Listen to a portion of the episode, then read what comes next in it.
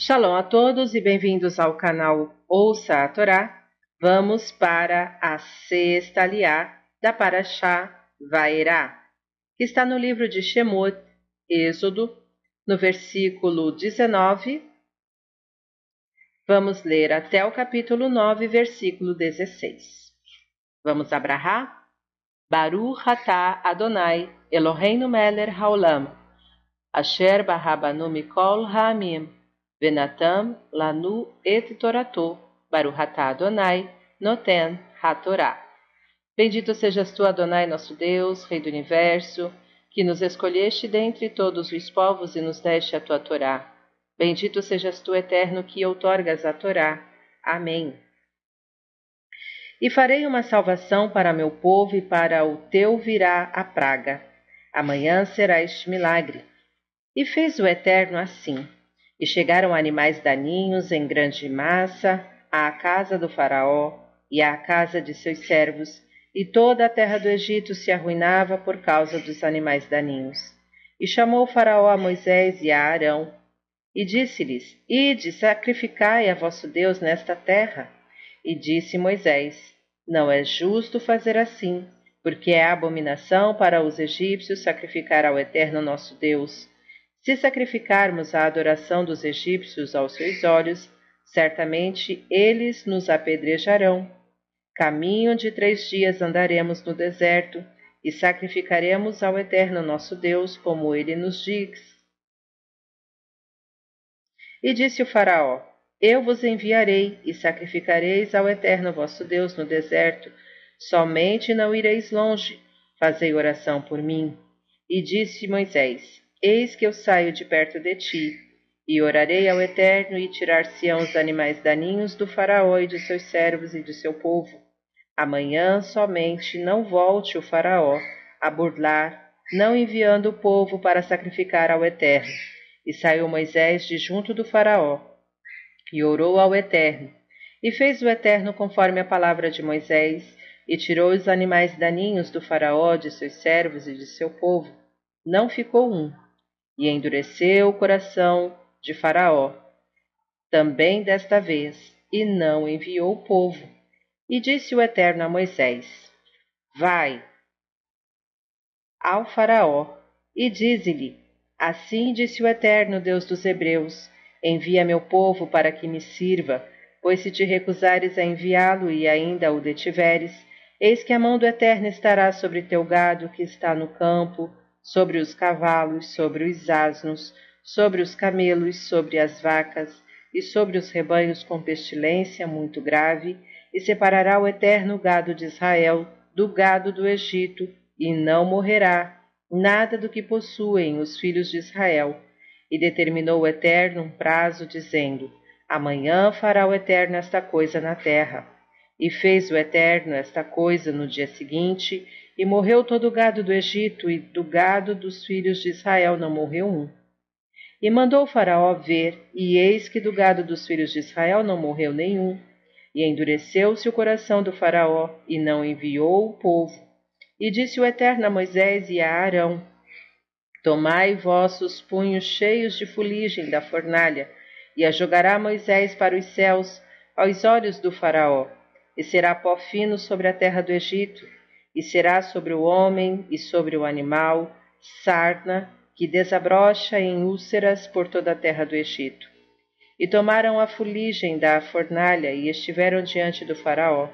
E jogou a Moisés para os céus, e foi sarna de úlcera que desabrochava no homem e no animal.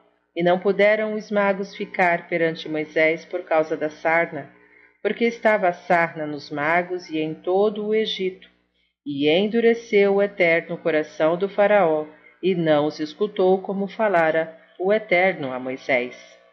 E disse o Eterno a Moisés: Madruga pela manhã, e apresenta-te diante do Faraó e dize-lhe: Assim falou o Eterno Deus dos Hebreus: Envia meu povo para que me sirva, porque desta vez eu mandarei todas as minhas pragas a teu coração, a teus servos e a teu povo, para que saibas que não há como eu em toda a terra, pois agora poderia estender minha mão e ferir a ti, e a teu povo com a pestilência, e serias aniquilado da terra. Entretanto, por isso é que te fiz ficar, para mostrar-te minha força, e para que meu nome seja anunciado em toda a terra. Amém. Baruhatá Adonai, Eloheinu melech haolam, asher natan lanu Torah v'haeolam natá betorreino. Baruhatá Adonai noten hatorá. Amém. Bendito sejas tu, eterno nosso Deus, Rei do universo, que nos deste a Torá da verdade e com ela a vida eterna plantaste em nós. Bendito sejas tu, eterno, que outorgas a Torá. Amém. Vamos então aos comentários, começando pelo versículo de número 28. E endureceu o Faraó seu coração. Nota-se que o Faraó parecia disposto a emendar-se cada vez que se encontrava em aperto. Porém, Passada a praga, ele voltava ao seu estado primitivo. O Midrash disse que assim é o costume dos ímpios. Sempre que estava em angústia, o rei Nabucodonosor louvava ao Deus dos céus e, quando estava bem, esquecia e atribuía o seu poder a si mesmo, conforme Daniel, capítulo 4. Geralmente assim é o ser humano. Quando o castigo de Deus vem, ele confessa ter pecado arrepende-se e se mostra apto a reparar sua falta.